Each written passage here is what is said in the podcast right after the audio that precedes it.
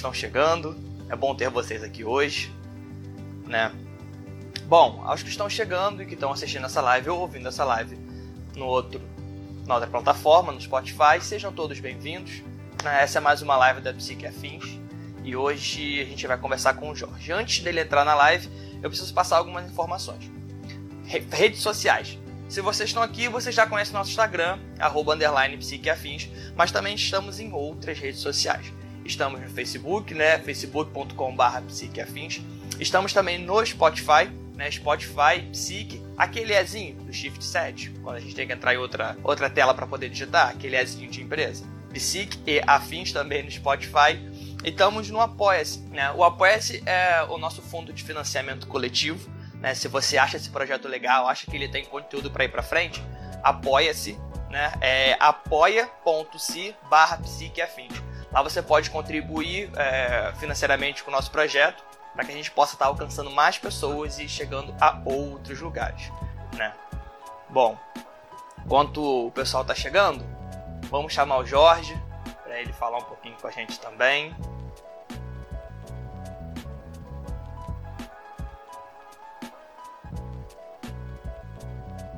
Se o Jorge quiser, é, solicita aí é, poder entrar na live com a gente. Deixa eu ver se eu consigo aqui.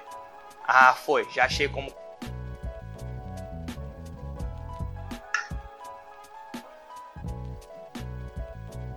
Chegou. Seja bem-vindo, meu querido. Tudo bom? Tudo bem. Oi, pessoal. O pessoal tá chegando aos pouquinhos, devagar.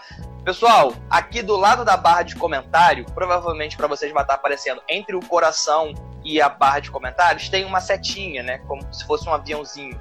Ali você manda para as pessoas que você acha que podem curtir o nosso conteúdo hoje, né? Clica ali e manda para os seus amigos. Vai que eles curtem essa live aqui com a gente.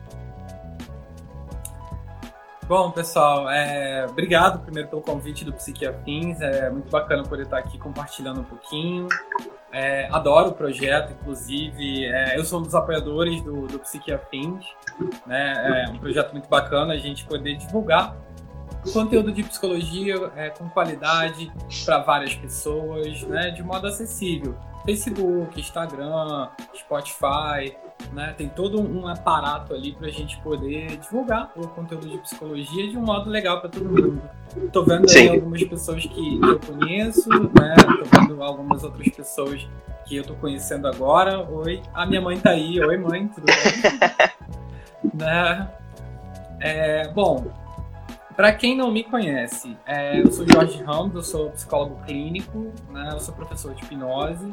Eu sou doutorando em psicologia analítica, que é a psicologia junguiana, né? Então a gente vai começar a falar um pouquinho sobre psicologia junguiana, a gente vai falar um pouquinho sobre cinema, né, que é muito importante. A psicologia analítica está no mundo, está em tudo, né? É, às vezes a gente acaba não percebendo, mas vamos tocar um pouco nesse assunto. A gente vai falar também de um assunto que é meio polêmico, né? Aquela coisa de, de física quântica e psicologia, o que, que é, o que, que não é. A gente vai é, tirar um pouquinho aí desse misticismo e fazer umas separações, né? O que, que é psicanálise, o que, que é psicologia analítica, qual a diferença entre os dois. Não necessariamente nessa ordem, mas aí a gente vai seguindo, tá bom? Então, é quando isso. o Davi quiser me liberar aí, tranquilo, aguardo, aguardo é com você. Por favor, vamos começar. Né? É, você sugere que comecemos por onde, né? Vamos lá, eu acho que o interessante é a gente conversar um pouco, começar pelo começo. O que é a psicologia analítica? Legal, legal. É, essa é bacana. O, a psicologia analítica é uma abordagem da, da, psicologia. A psicologia tem várias formas de ver o ser humano. Né? É, cada forma dessa é chamada de abordagem. Então a gente tem ali a psicanálise, que é a do Freud, né? A gente tem a terapia cognitiva comportamental, que é ali do Aaron Beck, né? o pessoal da TCC, como costuma ser chamado. Tem a galera ali do humanismo, que é do Carl Rogers, né? E tem o pessoal que vem da psicologia analítica, que é o desenvolvedor ali foi um psiquiatra suíço com o nome de Carl Jung, que estudou com Freud durante muito tempo, eles trocaram muita informação. E dali a psicologia analítica foi surgindo. É, é, um tipo de psicoterapia que é encaixada ali, classificada nas psicoterapias profundas, né? Que tem uma ideia de inconsciente, ou seja, tem partes de você que você não conhece, né? E essas partes de você fazem parte de você inteiro. É, a psicologia analítica ela trabalha com um olhar mais abrangente, que é muito voltado para símbolos, dentro de uma das linhas da psicologia analítica. E aí, símbolos, a gente pode falar de arte, a gente pode falar de música, a gente pode falar de qualquer tipo de expressão da psique humana, material ou não. Então, a gente vai falar também sobre psicossomática e nesse papinho aí a gente vai falar sobre as ideias que a gente fala de nó na garganta, aperto no peito, coração partido. São símbolos para expressar coisas. E a psicologia analítica, ela entende esses símbolos, entende as doenças, as psicopatologias como sintomas. Os sintomas apontam para a cura dos problemas. Então você tem ansiedade por um motivo específico. Tem um problema, mas a ansiedade é o sintoma, ele não é um problema em geral. E assim fica fácil a gente conseguir fazer uma correlação. A psicologia analítica é um processo não diretivo, normalmente não é direcionado, você vai fazer isso, você precisa fazer isso. Esse é o exercício, é o trabalho de casa que você precisa fazer. É um processo bem mais abrangente e trabalha basicamente com possibilidades. No olhar ali da, da psicologia analítica, é, eu, eu gosto muito disso porque isso é muito curioso todos os problemas já existem e todos os problemas já foram resolvidos. E é o exemplo que eu trago ali para explicar de um jeito simples que é bem bonito. Hoje você pode estar andando na rua olhando para o seu telefone ali no WhatsApp, né? Vem um carro buzinar você tomar um susto. Há uns 50 anos atrás, tinha alguém olhando para o jornal e vinha um carro também. De repente, há uns 200 anos atrás, tinha alguém olhando para alguma coisa e não era mais um carro, era um cavalo. Então, os problemas eles são iguais mas o modo como a gente vai resolvendo, normalmente eles são contextualizados. E essas contextualizações, quando as pessoas não conseguem fazer, não conseguem atualizar os problemas, elas não acham outras possibilidades. Então a psicologia analítica trabalha basicamente em te apresentar milhões de possibilidades, porque todos os problemas já existem e todos os problemas já têm soluções. Então a gente vai fazendo esse trabalho aí que é bem bacana, é bem divertido, inclusive. E é muito eficaz, é muito funcional. Então eu acho que, que de psicologia analítica, né? É, o, que eu, o que eu acho importante trazer é o seguinte, que a psicologia analítica entende que você é um ser humano no mundo, você é um indivíduo e como tal você é único. É, dentro desse processo de ser único, tem um termo que é chamado de individuação. Esse termo, essa individuação, é a meta né, que você precisa alcançar para ser um ser humano completo. E ser um ser humano completo muitas vezes bate de frente com cultura, bate de frente com religião, bate de frente com família, bate de frente com muita coisa. Só que esse bater de frente é extremamente necessário. Né? Para você ser completo, você não precisa negar o que você tem de negativo. Ao contrário, você precisa pelo menos conhecer. É, eu costumo dizer também uma frase que eu ouvi de uma cliente que foi muito bonita até, é que é muito difícil você se manter sendo uma pessoa 100% perfeita e é muito mais simples você assumir que tem falhas e tentar melhorar.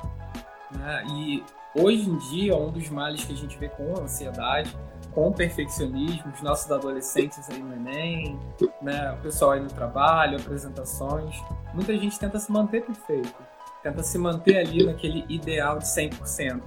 Mas todo mundo falha, né? É da natureza humana falhar. Então, se você assume que existem falhas, você é capaz de corrigir. Então, esse é um dos pontos ali que a psicologia analítica trabalha também, para que você olhe todos os seus lados. Os que você se orgulha, os que você não se orgulha, os que são qualidades, os que são defeitos, porque todos eles são característicos e todos os seres humanos têm. Então, é mais ou menos por aí que o olhar da psicologia analítica vai se construindo. Vai. Opa! Ah, essa aí é, é minha tela, minha casa. Desculpa, aqui. Nada. É, é o olhar que a psicologia analítica vai, vai se construindo. E para poder falar um pouco sobre esse olhar, é, a gente leva muito em consideração mitos, lendas, histórias, folclore, religiões.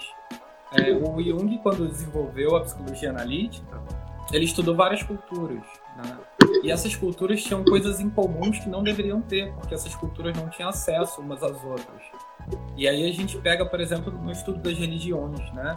é, são várias divindades que ressurgem ao terceiro dia, quarto dia, quinto dia. Né? São várias arquiteturas que a gente vê no mundo que são parecidas. Os maias, os incas, os astecas, né? a ideia das pirâmides.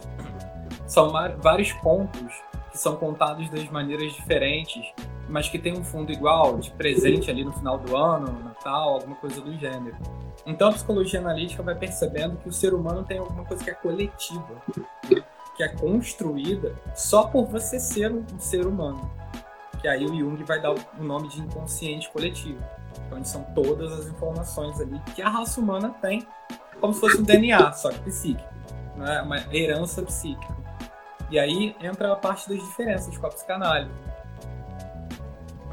É, é uma das perguntas aí do. do... Sim, sim, sim, tá seguindo, está perfeito. Então, tô, tô, pegando aí o gancho. Qualquer dúvida, pessoal, vocês é, é, vão escrevendo aí, vão mandando. Por favor. Daqui a pouco eu vou, vou pedir uma participação de vocês também aí, que vai ser bem bacana. E aí, pegando esse caminho, né? É, a gente falando ali do inconsciente coletivo, para a psicologia analítica, é, todas as informações do mundo estão em um lugar só. Né? E esse lugar é o inconsciente coletivo. Não que seja um lugar físico, mas é um lugar teórico. Então, todas as experiências da humanidade você herdou, só por você ser um ser humano. Do mesmo jeito que você herdou todas as características físicas de um ser humano: nariz, pulmões, rins, dois olhos, etc. As psíquicas também. Só que elas se expressam como possibilidades, não como determinações. E aí, na psicanálise, a gente tem um inconsciente que é o um inconsciente pessoal. Ou seja, para o Freud ali, né, você é dividido mais ou menos assim: consciente, pré-consciente e inconsciente. O inconsciente ali para o Freud é como se fosse uma caixa. E essa caixa você coloca tudo que tem ali, né, que são que está ligado à repressão sexual. Porque a teoria freudiana, a ideia de energia psíquica é sexual, né? Uhum. Não sexual de sexo, mas sexual de sexualidade. Depois a gente até pincela isso se precisar. Beleza, isso para a psicanálise. Para a psicologia analítica, a energia psíquica ela não tem a ver só com sexualidade. Ela tem a ver com qualquer outro tipo de energia que o ser humano precisa. Por exemplo, fome é uma energia psíquica, medo é uma energia psíquica, amor é uma energia psíquica. Isso não tem a ver com nenhum tipo de conteúdo reprimido, né? Então ali para psicologia analítica, você é dividido em consciente, inconsciente pessoal, que é como se fosse a sua caixa com todas as suas energias psíquicas, e inconsciente coletivo, que é onde tem toda a ideia, toda a herança de energia, de situações, de experiências do ser humano. E aí esse foi um dos motivos aí do rompimento, né? Que o Freud rompeu pro, com, com Jung, o Jung rompeu com Freud. Esse foi um ponto principal. Inclusive ali que é a diferenciação de energia psíquica. Para o Freud ali, a ideia de libido, que é de pulsão de energia sexual. Para a psicologia analítica, não. Existem vários tipos de energia. Então essa diferença teórica fez com que eles fossem se afastando um do outro ali. Mas as duas psicologias contribuíram uma com a outra. É, é muito comum a gente ouvir as pessoas falando que Freud é, contribuiu muito para a psicologia analítica e a gente não ouve o outro lado, né? E o outro lado também é muito bonito, porque a psicologia analítica, ela quando trata é, de, de, problemas em geral nos seres humanos, é, o Jung recorria muito a culturas, a mitos, né? Então muitos dos mitos que eram recorridos eram gregos. E aí se a gente pega lá na psicanálise, um dos, dos temas principais da psicanálise é o complexo de Édipo. O complexo é uma ideia junguiana e Édipo é uma ideia mitológica que o Jung trouxe. Então, assim, a gente vê que tem uma colaboração de mão dupla, né? E é muito legal conseguir perceber isso. Porque quando a gente olha as diferenças teóricas, a gente vai acabar vendo que a psicanálise ela prioriza um pouco mais o passado né, para resolver as pulsões sexuais primárias, para resolver as repressões que foram criadas ali pela família, pela cultura, pela sociedade. Né? E a psicologia analítica não necessariamente prioriza o passado, né? ela prioriza o momento. Diferente ali, quem não é de psicologia talvez acabe se perdendo um pouco nos termos, mas eu vou tentar ir, dando exemplos também. Né? É, a psicologia analítica ela pensa principalmente no sintoma. Né? O que, que esse sintoma está dizendo? Ele não é uma coisa para ser negada, ao contrário, é para ser ouvida. E normalmente o sintoma aparece no presente. Então, uma das perguntas principais de um psicólogo de psicologia analítica é quando o sintoma começou, sabe? Então, você tem ansiedade desde quando, né? É, e aí, como é que é essa ansiedade? Como é que funciona? Se apresenta em momentos específicos ou não? É recorrente? É aguda? É crônica? Tem diferença de, de intensidade? A gente vai pesquisar muito sobre o sintoma. Né? Tem umas perguntas aí que eu tô lendo, eu vou respondendo no, no caminho também, tá? Pode. Eu ia perguntar isso, você tá conseguindo visualizar as perguntas também, né? Tô, tô sim. Ah, beleza. Eu, eu preciso que vocês me relembrem uma ou outra, porque eu me empolgo falando. Mas aí eu vou, vou pautando aí nas que eu tô vendo, tá?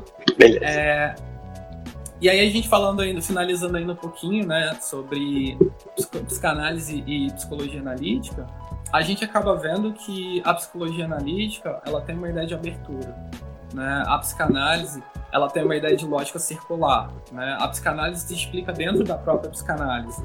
E a psicologia analítica, ela acaba se explicando em possibilidades de processos humanos. Né? Para a psicanálise, o teu sistema funcional psíquico é fechado, você se resolve sozinho. Para a psicologia analítica, o teu sistema psíquico é aberto. Depende de onde, quando ou com quem você está funcionando, porque isso influencia muito. E aí a gente tem essa diferenciação também, que não é das mais claras, mas ela é super importante. E aí pegando esse gancho, né, de psicanálise e psicologia analítica, é, eu vou pegar aqui a pergunta da, da Maria Eduarda, psicóloga querida, inclusive, né? É, de terapeuta incrível, que ela comentou se o inconsciente coletivo se expressa nos sonhos.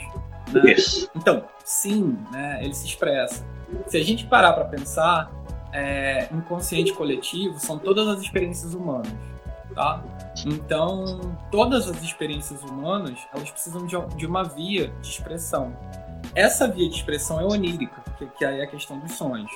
A gente olha lá na psicanálise interpretação dos sonhos, né? Tem a ver com você indivíduo. A gente olha para a psicologia analítica, interpretação dos sonhos, depende de como se interpreta, depende de qual tipo de sonho, depende do foco. Então são olhares diferentes sobre a interpretação de sonhos. Por exemplo, se você tem um sonho, vou pegar um exemplo que é meu, tá? Que, que é bem legal. É, fuga. Eu, eu sonho frequentemente que eu tô fugindo. E essa fuga, independente do contexto, né? Ou eu tô fugindo de algum perigo, ou eu tô, tô fugindo de alguma coisa que pode vir a acontecer, ou eu tô fugindo para sobreviver. Independente do contexto, eu sonho com fuga. Mas o meu sonho com fuga é quando eu preciso tomar decisões difíceis. Não que eu queira fugir dessas decisões difíceis, mas é que eu preciso escolher logo. Né? Então, como é que a minha psique representa essa necessidade de escolha que eu tenho e que eu não estou conseguindo fazer? Ela usa uma imagem que é comum a todo ser humano, que a gente vai chamar de imagem arquetípica, que ela se encontra no inconsciente coletivo, que é uma experiência que todo ser humano, em algum momento da vida, lá do passado, do presente e possivelmente do futuro, vai ter, que é fugir, que é chegar de um ponto ao outro. Né? Então, o, o meu inconsciente pessoal, claro, ele escolhe essa imagem de fuga com base numa experiência do inconsciente coletivo, que é da humanidade inteira, para poder me dar um apontamento. Se eu não interpreto meus sonhos com um analista junguiano, eu posso pensar por outra via de pensamento. Né? Do que, que eu estou fugindo, o que, que eu quero não decidir. No meu caso é o contrário, eu quero decidir logo. Mas o elemento que o meu inconsciente escolhe para representar isso é fuga. Então, sempre que eu tô fugindo nos meus sonhos ali, eu paro e repenso, tá, que decisões eu tenho que tomar? Né? E logo, logo eu acabo vendo que tem uma ou outra que é mais urgente, ou eu não tinha percebido, ou ela não era tão urgente no momento e acabou ficando. Então, opa, peraí, né? É o meu inconsciente que está se expressando para mim, tentando me dar uma mensagem. E o inconsciente, ele não fala na língua portuguesa. Seria muito mais fácil, né? Você sonhar com um quadro escrito com o que você precisa fazer. Olha, decida logo isso que você precisa. Seria lindo.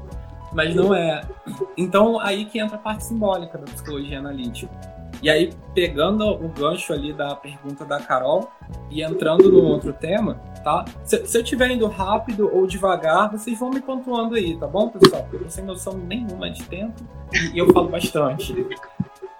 É, Então, aí, como é que é a prática da, da psicologia analítica, né? Como é que é a prática clínica? Então, primeiro ponto, depende de psicólogo para psicólogo. Né? A prática teórica da psicologia analítica é uma prática dialética, então é conversa. Né? É uma prática não diretiva, então é escuta e pontuação. Então, ah, eu disse isso, isso, isso. Pera, foi isso que você quis dizer? Né? Alguns psicólogos da, da psicologia analítica trabalham ali com a linha arquetípica, né, que é a do James Hillman. A psicologia analítica, ela tem a escola clássica, que é a que o Jung desenvolveu, né, lá no, no, na época junto com Freud, e alguns psicólogos foram levando essa escola clássica. Outros psicólogos acabaram vendo ou pontos para poder complementar ou pontos que eles quiseram fazer diferente e desenvolveram novas escolas, né? Tem a escola ali, que é a escola desenvolvimentista, que inclusive é a minha, né? Que o meu olhar é um pouco diferente ali do, do olhar junguiano por causa do foco. Tem a escola arquetípica, que vai olhar justamente todo esse movimento de todas as representações psíquicas para entender o que, que funciona, o que está acontecendo ali com aquele ser humano. Então aí, Carol, depende muito do olhar do psicólogo, mas normalmente a gente já pega o seguinte, é não diretivo, tá? Você não tem que fazer nada, né? Você não tem que nada, você pode, sempre pode, você pode pensar, você pode expressar.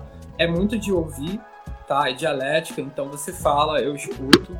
E alguns outros psicólogos da, da psicologia analítica, eles têm uma vertente que é muito mais voltada aí para a linha arquetípica, mas com bases brasileiras ali a gente pega diretamente a Lise da Silveira, tá? Que é da arte terapia. Inclusive, a Raquel Rodrigues, psi, tá aqui no, na live com a gente, é uma arte terapeuta de mão cheia. Depois, se vocês quiserem aí trocar uma ideia com ela sobre isso, ó, conteúdo excelente. É, e aí na arte terapia o processo é mais ou menos o mesmo, é de expressão de conteúdo, mas através, através de conteúdo material. Então você expressa complexos ou conteúdos inconscientes. E aí para te dar um exemplo de arte terapia, não de arte terapia específico, mas como esse processo funciona, é, algumas das vezes vocês já devem ter feito isso, quando vocês estavam nervosos, vocês ficarem picando papel, mordendo caneta, dobrando tampa, fazendo algum movimento repetitivo com as mãos sabe? É, ou com lápis na mão rabiscando alguma coisa enquanto você está pensando para a prova. Isso é uma expressão material de um conteúdo inconsciente. Então, enquanto você está fazendo aquilo, você está expressando uma emoção. Isso é arte terapia. Só que arte terapia, óbvio, com técnicas estruturadas, com lógica, com todo um tipo de contexto e aparato teórico, vai fazer com que você venha a essa expressão inconsciente por meio da questão de arte, tá? É, aí a Carol comentou rapidinho se se assemelha com a psicologia humanista. É, sim, muito. Inclusive tem, tem vários pontos aí que aproximam a psicologia analítica da, da psicologia humanista, né? É, mas principalmente a do Carl Rogers, tá? A teoria centrada na pessoa, não a fenomenologia, que aí a gente está falando de intencionalidade de consciência e já é outro caminho, tá? Então se você aproximar da humanista, é a da rogeriana, beleza? E eu acho, inclusive, que é bem difícil você ter alguma psicologia que não se aproxime da humanista. É... O, o, livro do Carl Rogers lá, né, Tornar-se Pessoa, é obrigatório para qualquer um faça psicoterapia. Se você é da psicanálise e compreende que o processo transferencial é aquele de você ficar num espaço vazio, né, para o cliente te preencher, com, com todas as demandas inconscientes dele, possivelmente você vai fugir de alguns pontos da. Ih, tá parado aí. Ou, ou não? Vocês estão. Acho que é, não sei. A gente voltou, eu li também que Silvana falou que a gente tava parado. Não sei. Quem tá vendo aí, manda um coraçãozinho. É, manda um coração, por favor.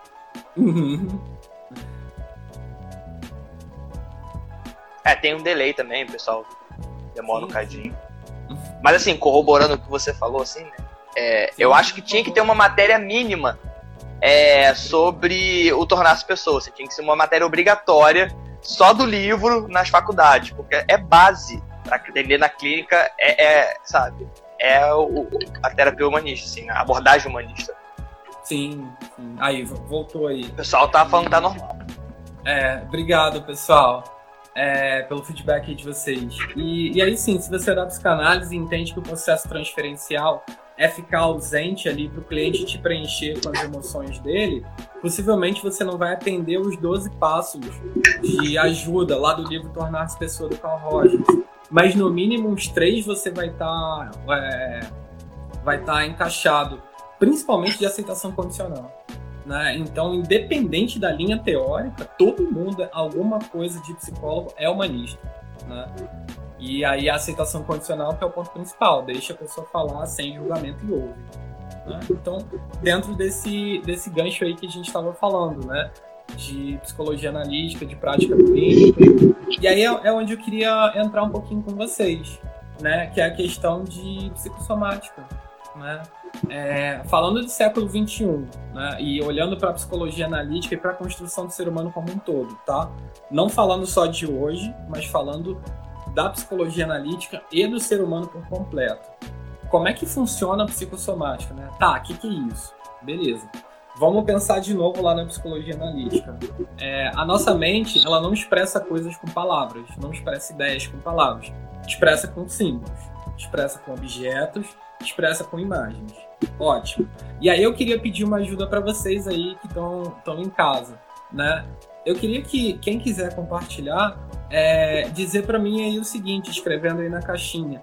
Quando a gente fala essa frase, é, nó na garganta, o que, que isso significa? Vocês sabem dizer? É uma expressão, né? Nó na garganta. Todo mundo já deve ter ouvido alguma coisa do gênero. Né? Fulano tava com nó na garganta, eu fiquei com nó na garganta, né? É, e aí, enquanto vocês vão elaborando a resposta de vocês, é, é importante pensar no seguinte: por que, que a frase aí é, é, nó na garganta? Né? Por que, que não é outra frase? Por que, que não é aperto na garganta? Por que, que não é garganta fechada? Por que, que não é, não sei, garganta tapada? Né? Então, aí você tá vendo que as pessoas estão colocando ali, ó, é, é, grande desconforto, não colocar o que tem para fora, é, não colocar o que o que tem vontade para fora, tristeza, angústia, vontade de chorar. Beleza. Então, pensa junto comigo, pessoal. É... Independente de, do modo como vocês expressam, a ideia de nó na garganta tem o mesmo contexto, que é não conseguir colocar alguma coisa, né? E aí a gente usa a garganta justamente porque normalmente é fala, tá? Ou expressão de algum sentimento triste, né? algo do gênero. Então, desconforto, receio, momentos de incômodo. Isso aí.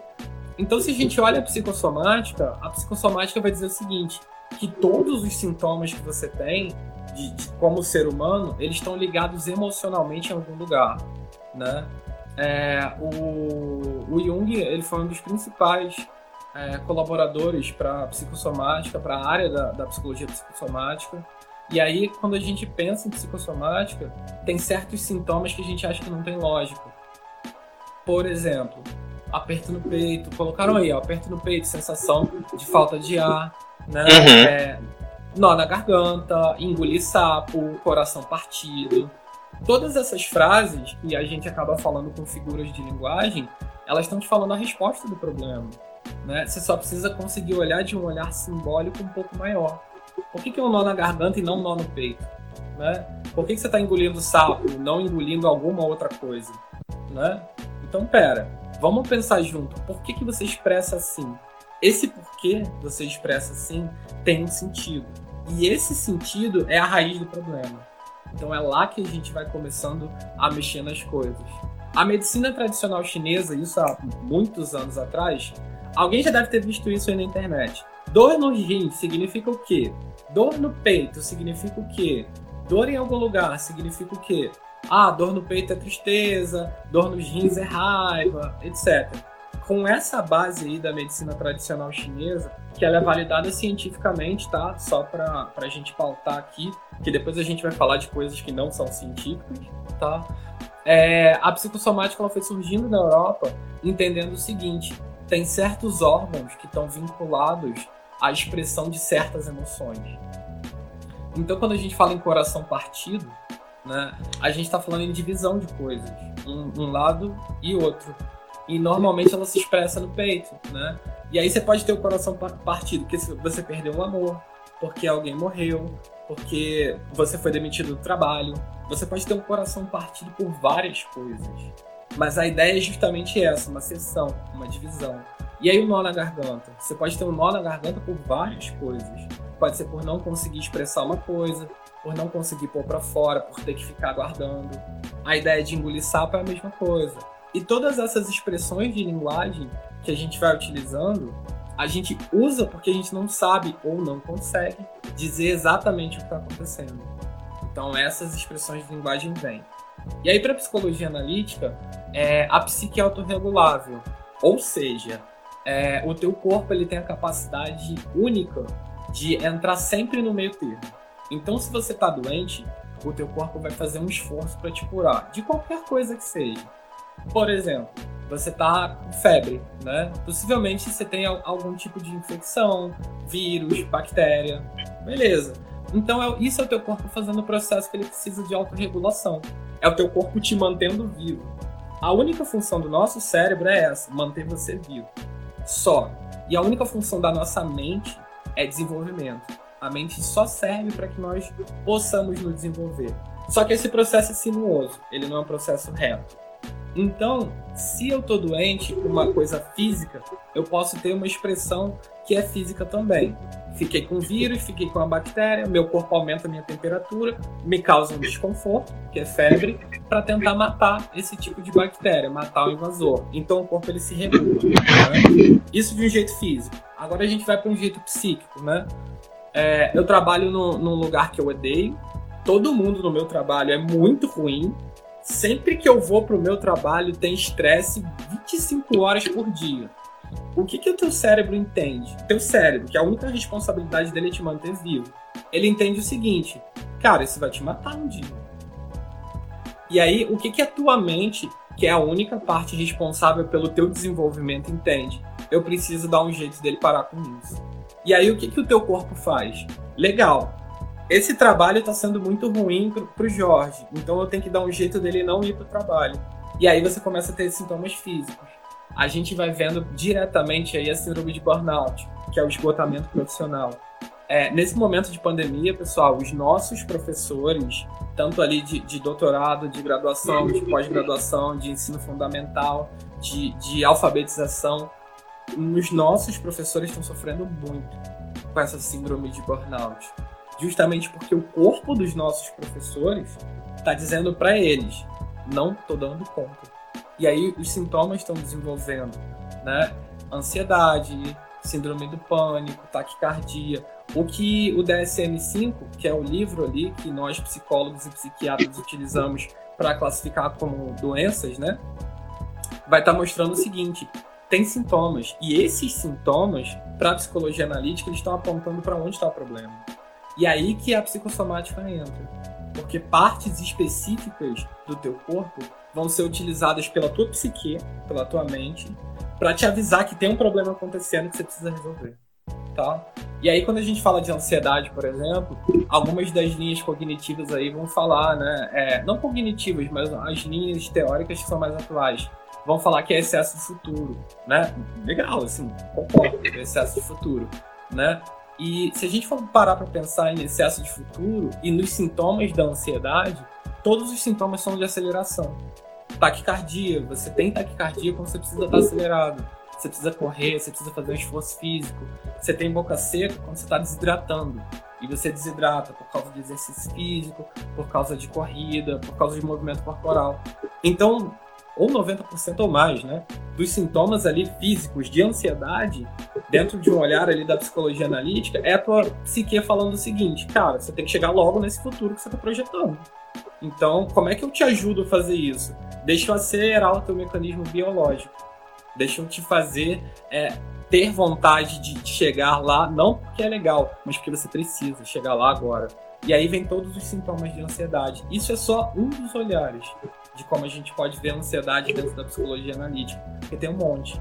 Mas vocês percebem que todos eles são simbólicos e que todos eles se pautam em duas coisas. Uma é do teu cérebro tentando te manter vivo e a segunda é da tua psique fazendo o processo de autorregulação, fazendo com que você desenvolva sintomas para poder tentar chegar na cura. Do mesmo jeito da febre, né? Você aumenta a tua temperatura corporal para poder matar a bactéria, ou vírus, ou, ou o que quer que seja. A nossa psique faz isso. E aí, saindo da psicossomática um pouquinho, nossa, essa pergunta é grande, não, não consegui ler. Tá explicando que eu vou dar uma lida nela aí. Tá. É... Ah, é da Natália. Oi, Natália, tudo bem?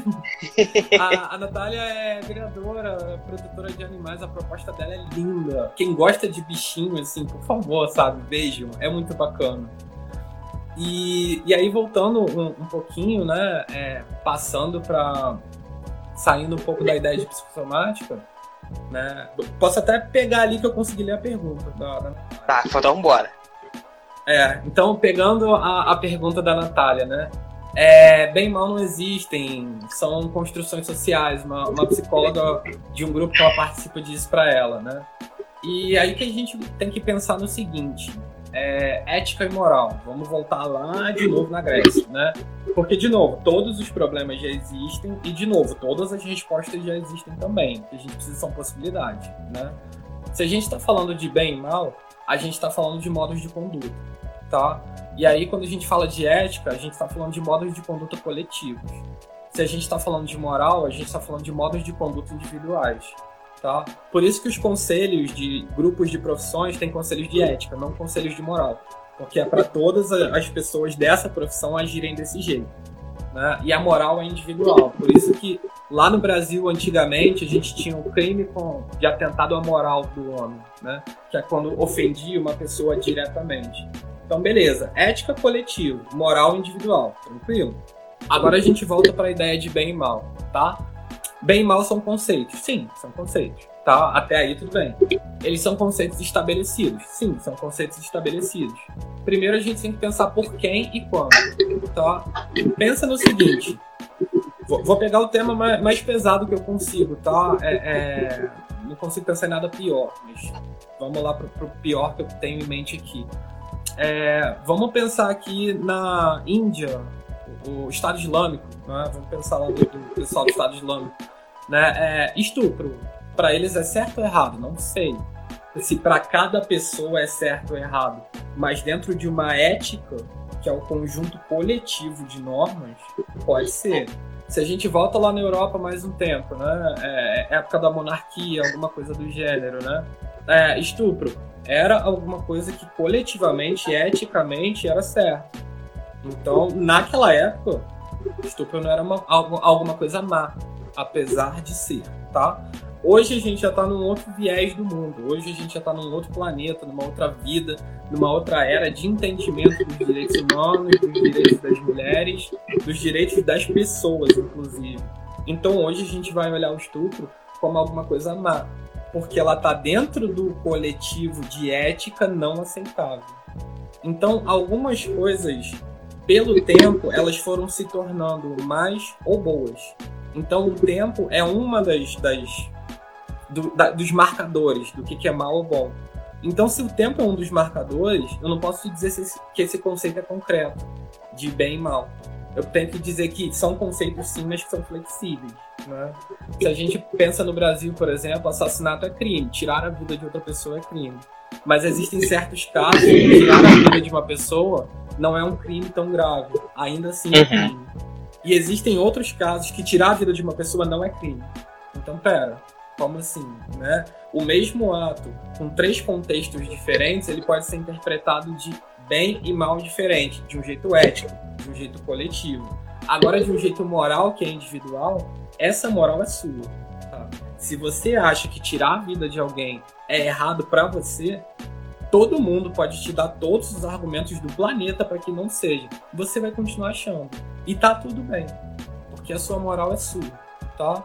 Se você acha certo fazer isso, é, a sociedade não acha. Então, por favor, repense o que você está achando. Mas a tua moral vai te dizer que é certo. Então, para você, tudo bem mas tem certas coisas que são morais que não devem ser utilizadas na ética da sociedade. E tem certas coisas que são éticas que não encaixam com a nossa moral. E aí a gente entra numa outra discussão. De novo, de bem e mal, tá? A gente vê muito esse, tipo de discussão em contextos religiosos. Né? É, como é que eu faço para seguir 100% minha religião? Normalmente é impossível.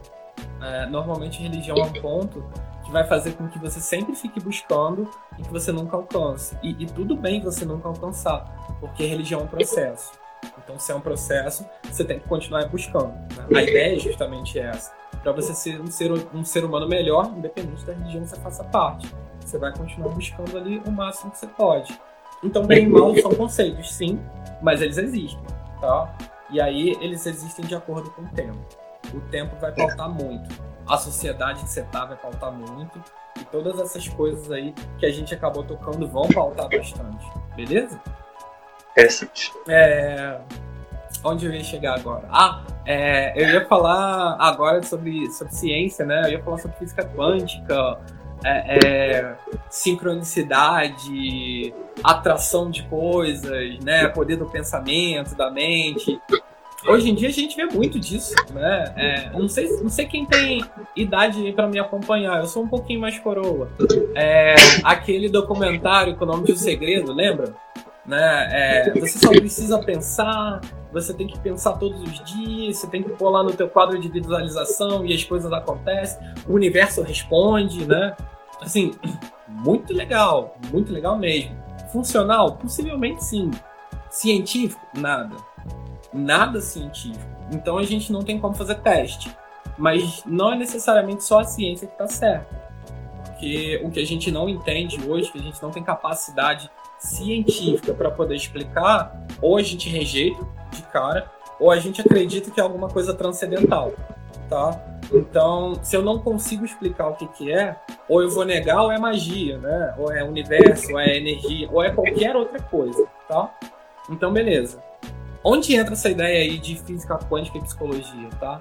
O Jung, quando ele estava postulando os conceitos dele sobre a psique, sobre a psique, né, a mente está ligada biologicamente, ter, um vínculo físico com o corpo, que aí o debate de psicossomática que a gente falou, lembra? Não na garganta, alguma coisa do gênero. O Jung ele conversou com muitos especialistas de muitas áreas. Um deles foi o físico, né, o Pauli, que ganhou o prêmio Nobel, né, e, e tudo mais. E o Pauli ele se apaixonou pela ideia. Falou, nossa, que legal, assim, é, essa sua ideia de que mente e corpo são a mesma coisa, é, ela faz muito sentido. Como é que eu, eu consigo provar ou, ou cientificizar, né? é, botar na ciência, na física? Como é que eu faço isso, né? E o Paulo começou a estudar junto com Jung durante muito tempo. O Paulo, inclusive, foi um dos físicos que tem um, um relatório enorme que ele registrou, anotou, tá? Mais de 400 sonhos que ele teve, então ele tem um material onírico gigantesco um, um psicólogo, é, o nome de César Xavier Reis, César Xavier Reis, ele fez um, uma tese de mestrado só com as cartas do Paulo com Jung, deles trocando cartas e desenvolvendo os conceitos de sincronicidade. É lindo o livro, inclusive. É, depois eu deixo o nome aí para quem quiser. Então, beleza.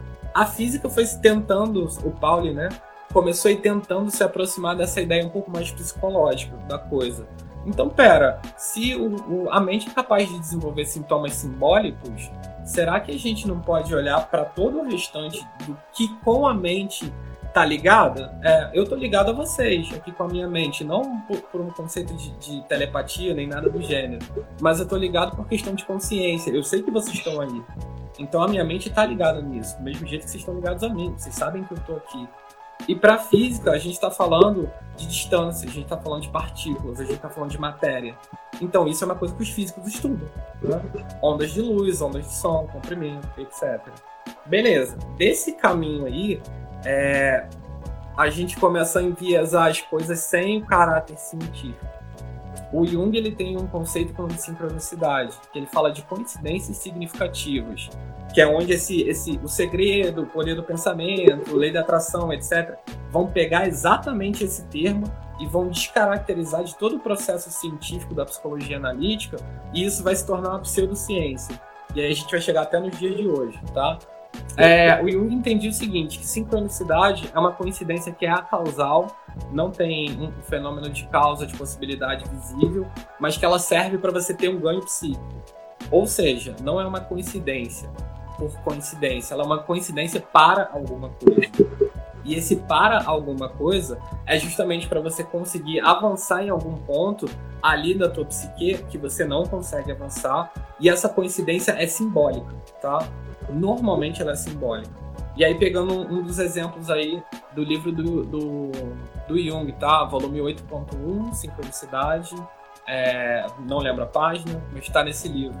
O Jung comentava que tinha uma paciente que era extremamente racional, extremamente inteligente e que a terapia não andava, né? É, essa história é clássica. E ela tinha sonhado com um escaravelho, um daqueles besouros né, do, do, dos filmes que são enormes. Né? E ela tinha sonhado com esse escaravelho e que ela não entendia o porquê do sonho e tal. Enquanto ela estava contando isso pro Jung, é, um besouro bateu na janela, eles abriram lá a janela, né? E aí ele pegou o besouro, entregou para ela ali e falou: Olha, esse é seu escaravelho, né? E aí o Jung relata o seguinte: que no lugar onde ele estava, dentro do consultório, e na época que ele estava, da estação do ano, era inviável que aquele tipo de animal aparecesse ali. Então aquela coincidência para aquela mulher teve sentido, porque ela achava que o processo de terapia era puramente racional. Então ela precisou de um ponto simbólico para poder quebrar um pouco daquela racionalidade e se entregar no processo terapêutico, que aí foi funcionando, né? Então esse é o exemplo que o Jung dá. Todo psicólogo deve ter um monte desses exemplos aí, independente da linha teórica. E aí um dos exemplos que todo psicólogo deve ter é o seguinte: o teu paciente chega para você, paciente, cliente analisando, você escolhe aí como vai tratar, chega para você falando, lembra que a gente falou na terapia semana passada? Aconteceu exatamente isso. Né? Para psicologia analítica, a gente vai acabar vendo como um ponto que leva a uma sincronicidade. Não foi necessariamente uma coincidência, mas foi uma coincidência com significado. E essa coincidência com significado normalmente faz com que o teu paciente dê um salto enorme no processo terapêutico. Ah, eu tenho medo de falar em público. E eu nunca vou falar em público, eu não consigo falar em público, aí ele fala enterrado, né?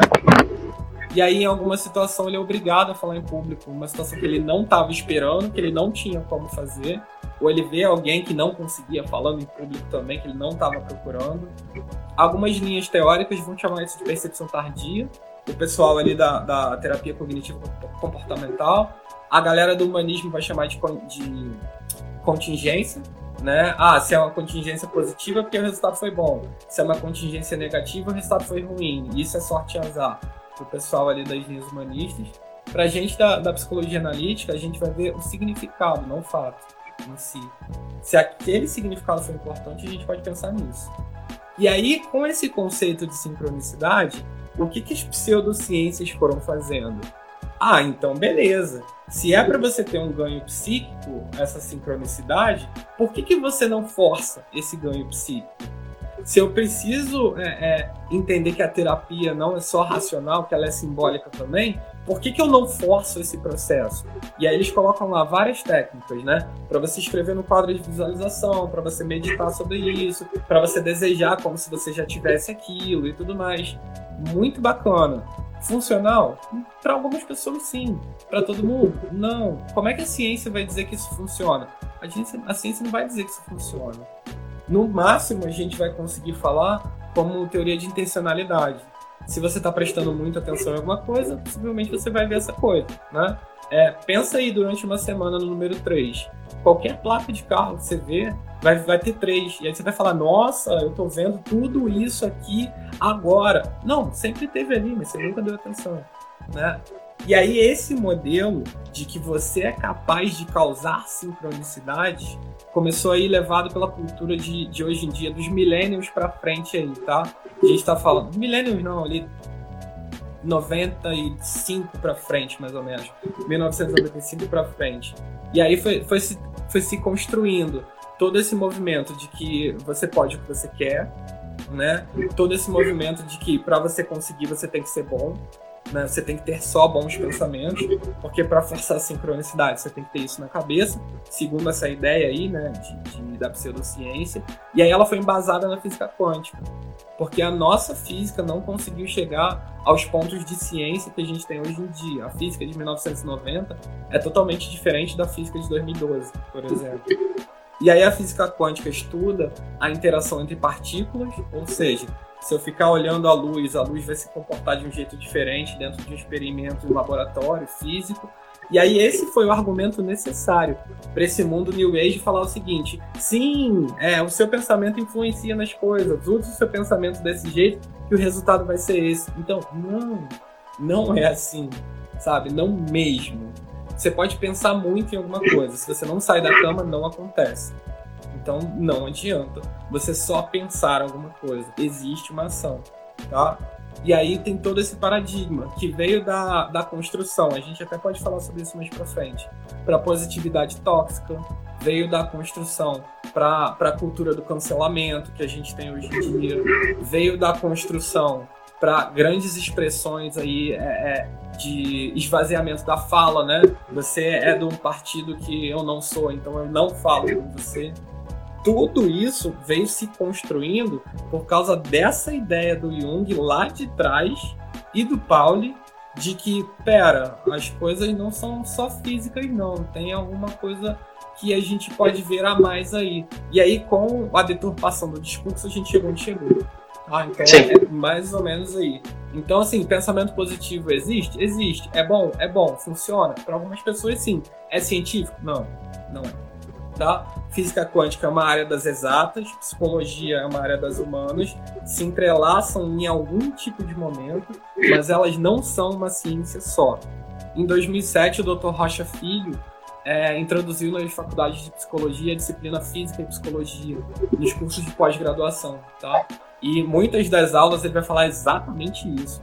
Existe uma interação, sim, que é óbvia, porque emo as emoções são químicas, e as emoções químicas causam reações físicas, tá? Mas não é isso de física quântica. Legal. Eu tenho certeza que o Jorge tem muito mais coisa para falar com a gente. Mas por hoje a gente vai precisar ficar por aqui. Já fica o convite para um próximo, para um próximo, para uma próxima live, né? Eu já tenho outros temas para trabalhar com ele, mas assim, por enquanto a gente vai precisar ficar por aqui hoje. É, o que, que eu que gostaria de estar dizendo? Primeiro, agradecer né, a presença do Jorge aqui hoje. Né, é, é, agradecer também a presença de todo mundo que está aqui com a gente. Pedir desculpa por ser um corte abrupto, mas né, infelizmente aconteceu. A gente foi se empolgando muito e aí a gente ficou com muitas perguntas que a gente pensou antes para estar tá respondendo, mas com certeza vai ter a parte 2 dessa live, né? A gente vai marcar certinho, então fiquem atentos, né, quando a gente estiver é, anunciando aí. É, provavelmente vai ser bem, bem próximo, né, nas próximas semanas. E bom, Jorge, é, além de agradecer, contatos, redes sociais, assim, como que as pessoas te encontram? Ah, legal, pessoal. É, para me achar é muito fácil, né? É arroba Jorge Ramos, em qualquer lugar do Google aí que você procurar, você vai achar algum tipo de link meu. YouTube, Instagram, Facebook, Twitter, né? WhatsApp. Você vai conseguir falar comigo sim, tá? É só mandar mensagem, eu sempre respondo as mensagens, eu posso até demorar um pouquinho, mas eu sempre respondo. E não só para atendimento, né? É, eu também sou professor, eu também sou supervisor de atendimento, eu também sou amigo, também sou ser humano. Então, qualquer coisa que vocês queiram entrar em contato comigo, até para responder as perguntas que ficaram faltando hoje, né? É, podem mandar as mensagens aí que eu vou responder com o maior carinho do mundo. Obrigado a vocês novamente, obrigado Davi, né, pela oportunidade. Então vamos sim para a parte 2, vai ser bem legal. Então, legal, cara. Mais uma vez, muito obrigado pelo convite, por ter cedido um momento do seu dia para estar tá aqui compartilhando conhecimento com a gente.